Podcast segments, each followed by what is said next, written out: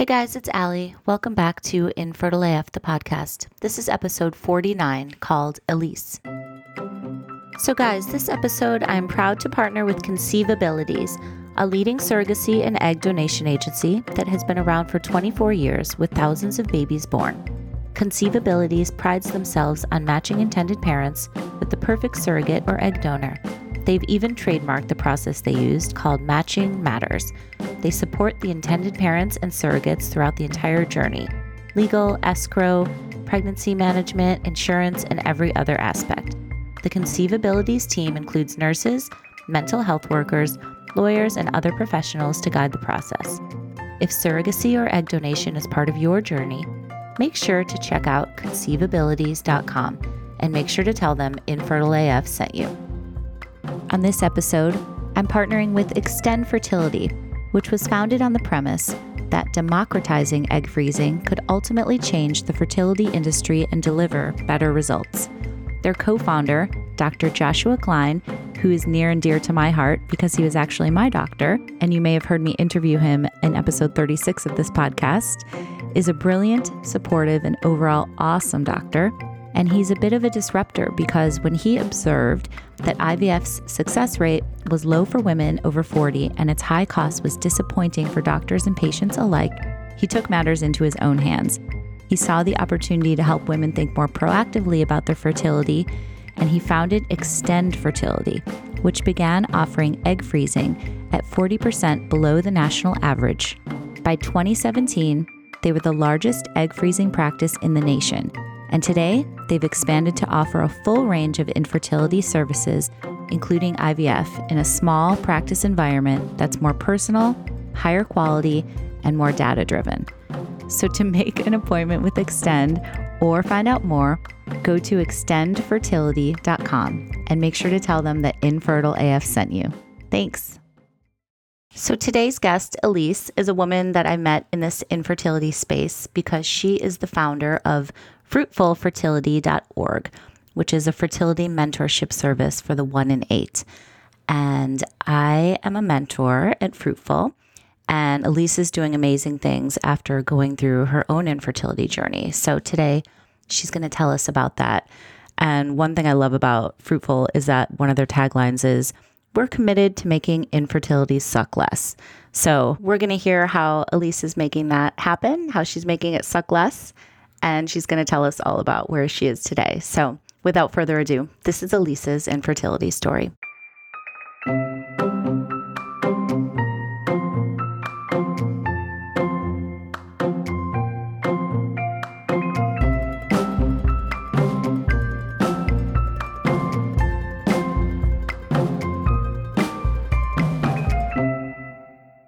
Elise, it's so good to talk to you. Thank you for doing this today. Oh my gosh, thanks so much for having me, Allie. I'm super excited to be here. Yeah. So we worked together a little bit before because Fruitful, which is your company that we'll talk about, I signed up to be a mentor through you. And you have this amazing mentorship program and more. And I love that one of your taglines on your site it says, We're committed to making infertility suck less. Yeah. I, I was like, okay, this is a girl with the same sensibility as me. So thank you for writing that and thinking that because I feel. Oh my gosh. Of course. I think anyone who goes through infertility or is trying to build their family understands that this is a needlessly isolating process. And there are millions of people out there who are going through something really similar.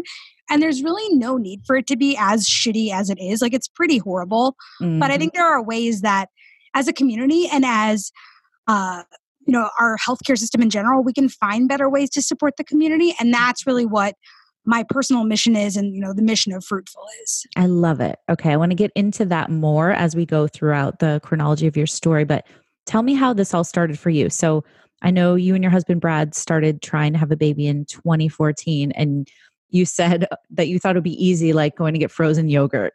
Yeah. I don't know. I think like when you're in you know sex ed class or health class as a kid you're just taught like how easy it is to get pregnant and oh my gosh you better be so careful about hot tubs and toilet seats and they just scared the crap out of me when i was in middle school and high school i just thought it was so easy to get pregnant and so i think for me a lot of the shock at the initial diagnosis and the struggle at the beginning was just my expectations were tragically misaligned. Mm-hmm. I had no idea it could be this hard. I had no idea that even for a perfectly healthy heterosexual couple trying at the exact right time in their cycle, you still only had like a 20 to 30% chance of getting pregnant. So it's wild. I think I just had a really steep learning curve from a mm-hmm. biology perspective. And I don't know, I was just an entitled, you know, young, early 30 something. Yeah. Thinking I had all this time, thinking I had played my cards right. I had been focused on my career. My husband and I had a great marriage where we friends and went to baseball games and doing whatever we wanted. Why would there be a problem? Nothing. Mm-hmm. Mm-hmm. When you think about like sex ed, we've talked about this a lot on my podcast. It keeps coming up because it's it's women like you and me who are like, we were lied to all those years. Like I know. It's I not like you get the- pregnant when if you sneeze. Like it is so much harder. Yeah, and that's where a lot of the shame comes in too, is you think like, what's wrong with my body? What's wrong with me? And it's like, oh, actually, this is a pretty common thing that happens to quite a few people. And it's not some super shameful secret thing that you can't ever share with anyone else. So right.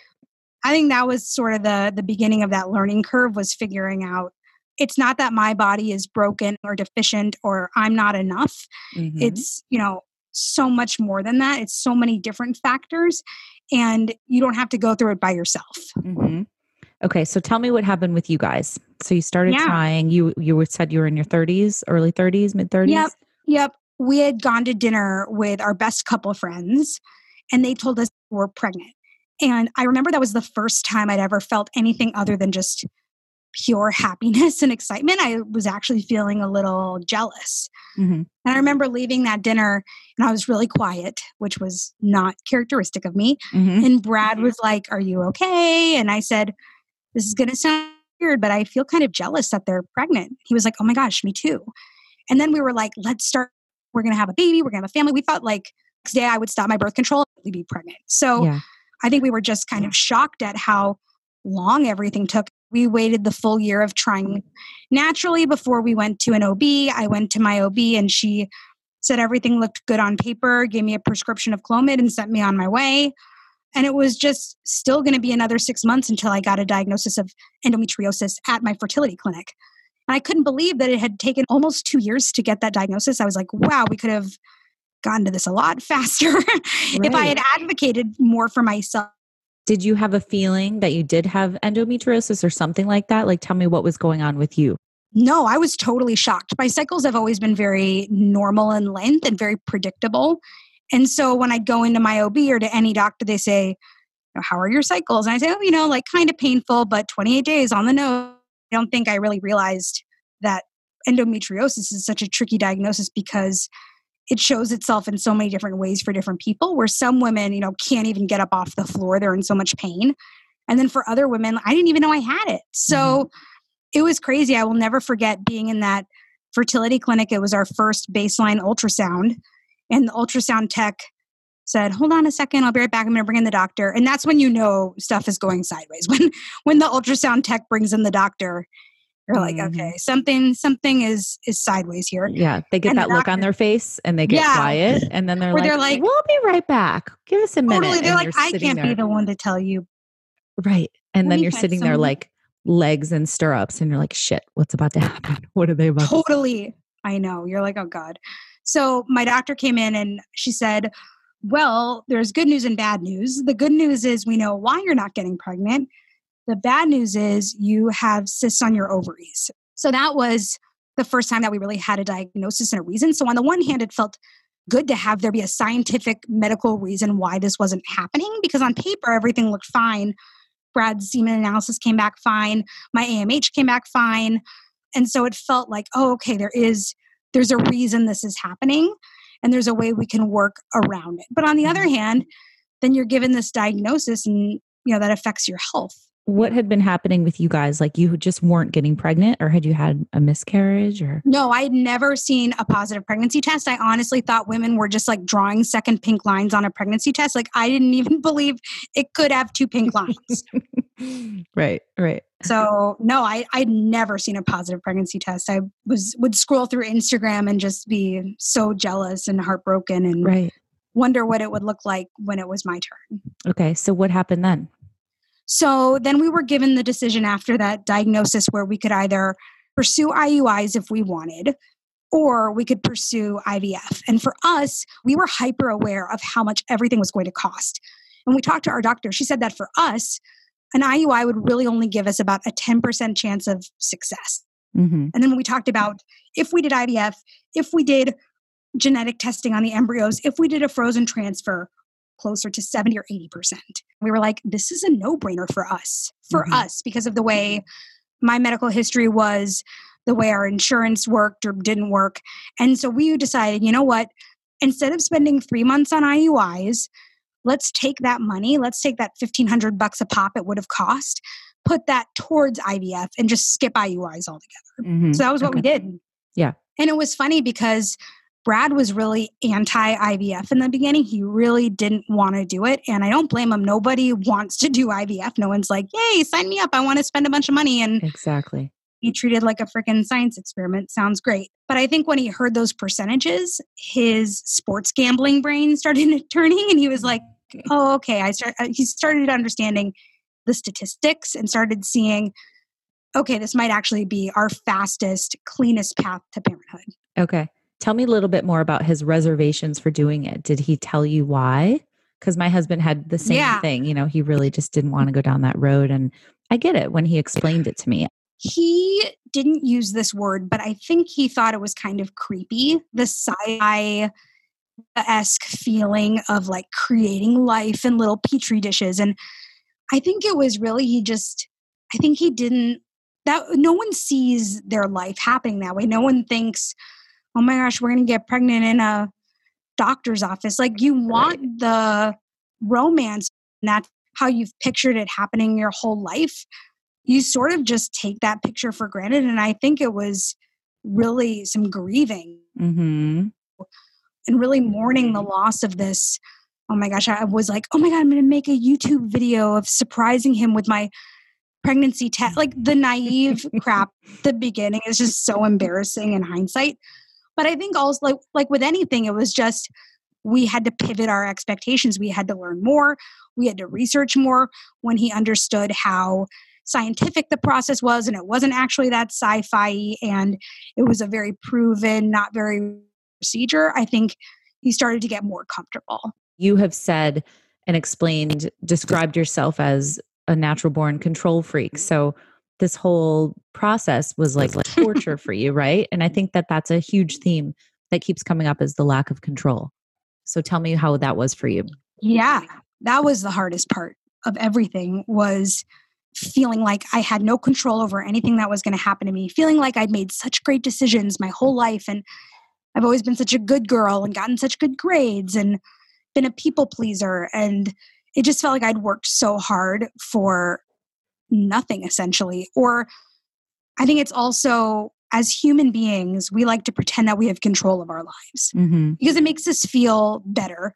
No one wants to live in a world where we think, oh my gosh, tomorrow I could get terminal cancer, tomorrow I could be hit by a bus.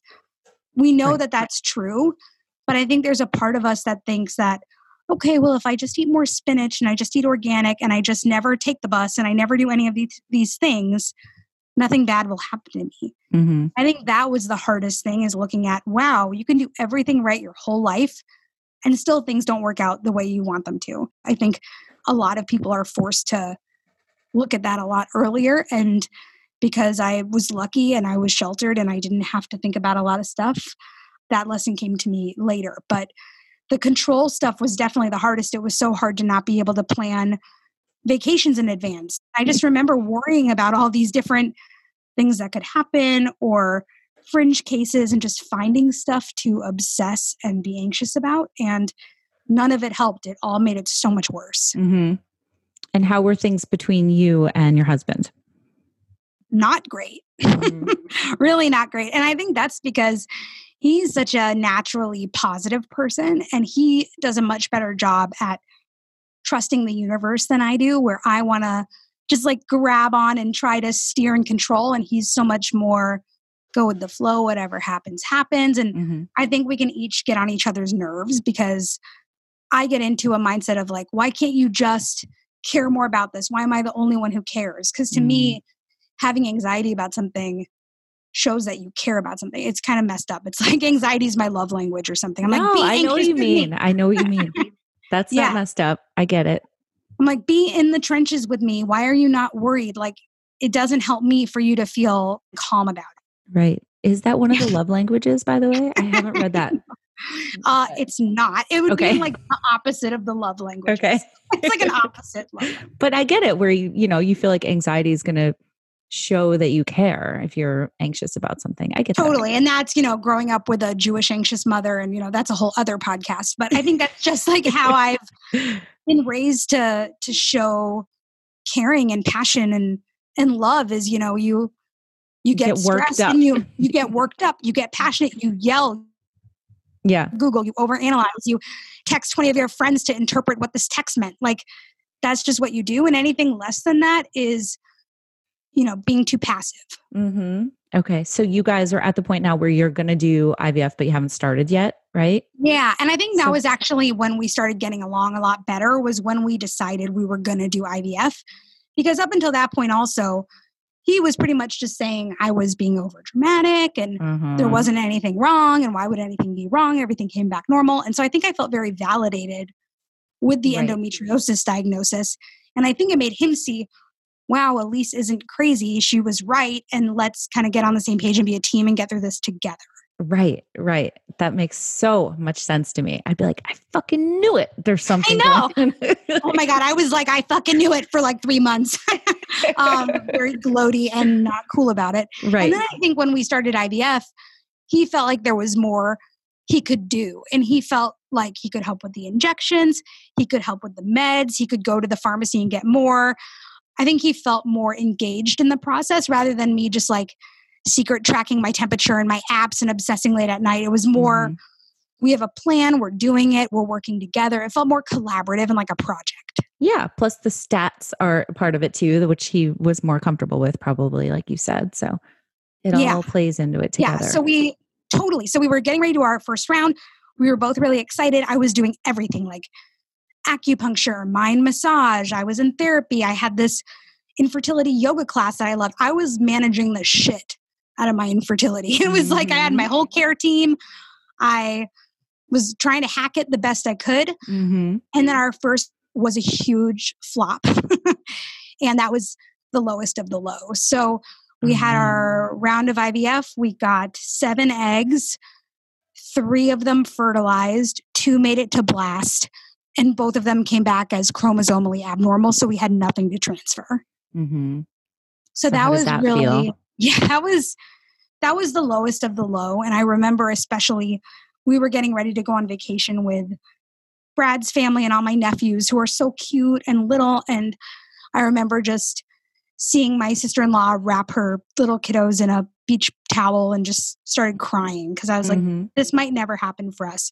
And I think that was the first time I really understood the real stakes and the real limitations. And I thought, do I even want to do this again? You know, obviously financially it's a huge it's a huge blow. I mean, we walked in there, we paid entirely out of pocket. Mhm. It felt like walking into a casino, Mhm. putting $20,000 on a chip, you know, in roulette. Is that the game you play with like the spinny ball? Roulette, Yep. right? Yep. Okay, I'm not a gambler. Yeah, you can go black or red, or you can bet a specific number.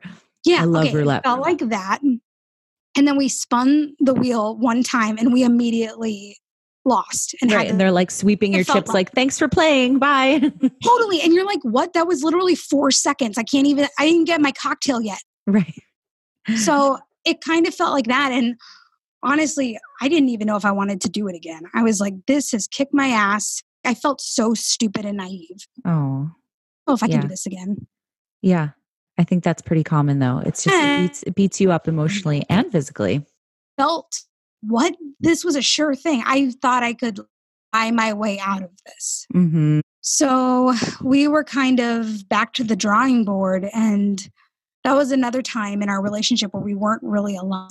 Surprisingly, Brad, very anti IVF at the beginning, was all of a sudden, let's do one more round. I think we should do it. That was bad luck. It was a bad bounce physically, emotionally, hormonally. I just not feeling up for it. And I didn't want to spend that much money again on like another chance. It just felt irresponsible. Mm-hmm. So my mother in law said, We'll help you out a little bit. I was mm-hmm. like, I don't feel comfortable with you like lending us this money. I'm really not comfortable with this. I remember feeling really and really seen. And I really appreciated reaching out to me. And that was what I, that was the push I needed. So I was like, great, let's do. Yeah. So you do another round. so round. We did round, we adjusted the protocol quite a bit, um, which is the benefit of doing it more than one time. I feel like with IVF, that first round is really just a baseline. They don't know how your body's going to react. But really, after that first retrieval, they have a lot more data. Mm-hmm. So we went back in for a second round. We had a different protocol. So the first round, we had seven eggs retrieved. The second round, we had 17 eggs retrieved. Wow. So I was thrilled. Yeah, I couldn't believe it. I mean, I don't know. And and the I, the ironic part was I felt like I was doing a lot less the second round. Mm-hmm. I was still doing acupuncture, but I'd lightened up on some of the other stuff. Mm-hmm. I'd become less obsessive. I'd been journaling less. I'd been more in the moment with my friends. I'd been trying to distract myself more. Really, mm-hmm. this idea of like over managing it. So mm-hmm. my attitude had kind of changed. Mm-hmm. So then, after our second retrieval, we got 17 eggs. So that first round we got in seven. This one we got 17. Yeah. Then uh, I believe nine. Mm-hmm. So we were feeling really confident, like so much better than we were the first round. But we also knew that the genetic abnormalities was where we'd lost our embryos the first round.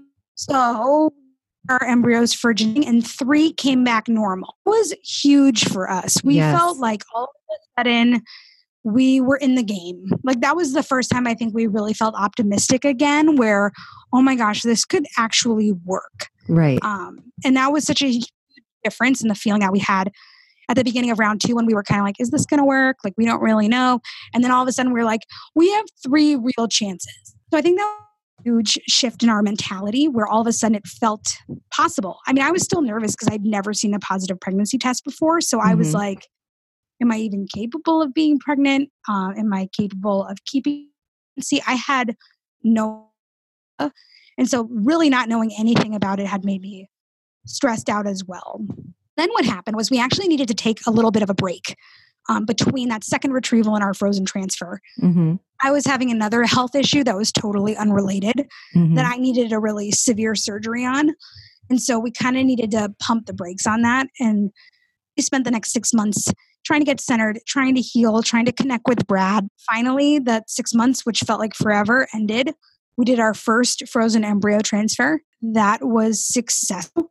Yeah. And yeah, I know. Um, and had a pretty drama free uh, pregnancy, which mm-hmm. was surprising because I think I was just expecting. Also, at that time, I'd been reading a lot of other people's stories with infertility, and I didn't want to take anything for granted. I knew we weren't out of the woods. And yeah, now we have a toddler. When did you come up with the idea for Fruitful? I had the idea for Fruitful. We're still trying. I made a lot of friends on the internet and on Facebook and Instagram. And I had a few friends in real different support groups, or there was this infertility class that I really liked. But my problem was that I'm a naturally competitive person and people would get pregnant. and I was horrified. For me, I found a lot of comfort in talking to people who were no longer trying, mm-hmm. but who knew what I was going through. Most right. of them so had toddlers. Oh. Yeah, people who had come out on the other side. Exactly. But they knew what I was going through, but it wasn't competitive. So, what you need is someone who can empathize and gets it, but isn't actually in the muck with you. They have a bit of perspective and I was talking to Brad about it, and he was like, Oh my gosh, that's a great idea. Someone should totally make that. We should make it. I'm like, Someone should do that. and he was like, We should do it. And I was like, That sounds like a lot of work. Yeah. and he was like, No, we totally can do it. And Brad, my husband, is a, computer programmer and a software oh, wow. developer. Great. Now he was like, Well, let's just make it and see what happens. Uh-huh. I was like, Okay, well, what if no one likes it? What if no one signs up? What if this sucks? And I also knew when we were still building Fruitful, we didn't know how our story was going to end. We didn't know if we were going to have kids. We were still in the middle of our story. Oh, okay. So this idea came before you had your son. Okay. Okay. Yeah. Yeah. So this happened before we had our kiddo. Um, and I was just scared of being vulnerable about our infertility journey with everyone because I knew I was going to have to talk about it. I knew like I was going to become like sad and fertile girl. Mm-hmm. Very worried that people were going to feel sorry for me or pity me or ask me all the time like what was going on. I think it's easier for people to talk about when there's an end. And especially if there's a happy ending, mm-hmm. that's a lot easier for other people to be like, see, everything worked out instead of like, yeah, we don't know what's going to happen. We're still in the middle of our story and we. Right. So Brad and I built the site. We launched it in April 2017 for National Infertility Awareness Week. Mm-hmm. And we were so surprised by how many people had signed up, were talking about it, were sharing it in different, you know, private Facebook groups, on different mm-hmm. podcasts. And we were just like, wow, this is something that people are finding a lot of value in, both the people who are looking for emotional support, of course, but also for people like you and me, Allie, who have been through it, but also it's changed who we are.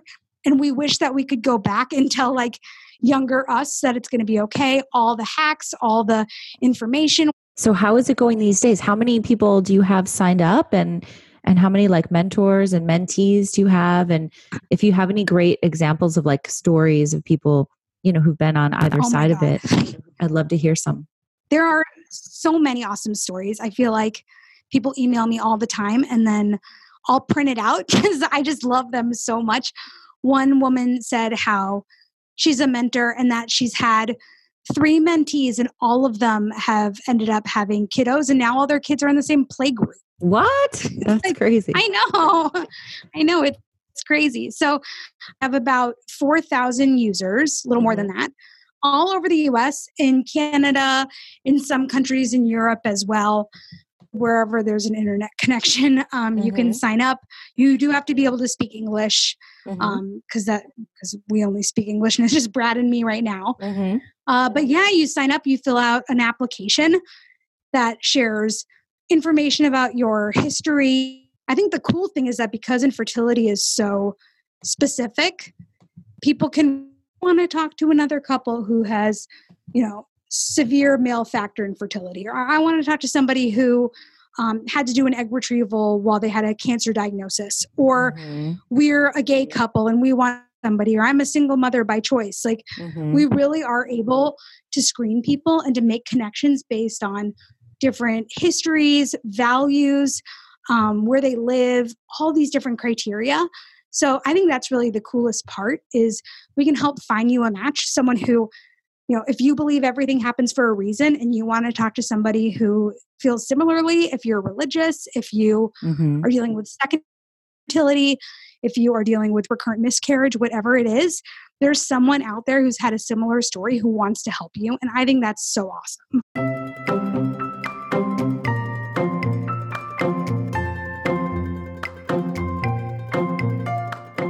Thanks, guys, so much for listening to my conversation with Elise. And Elise, thank you so much for sharing it with us.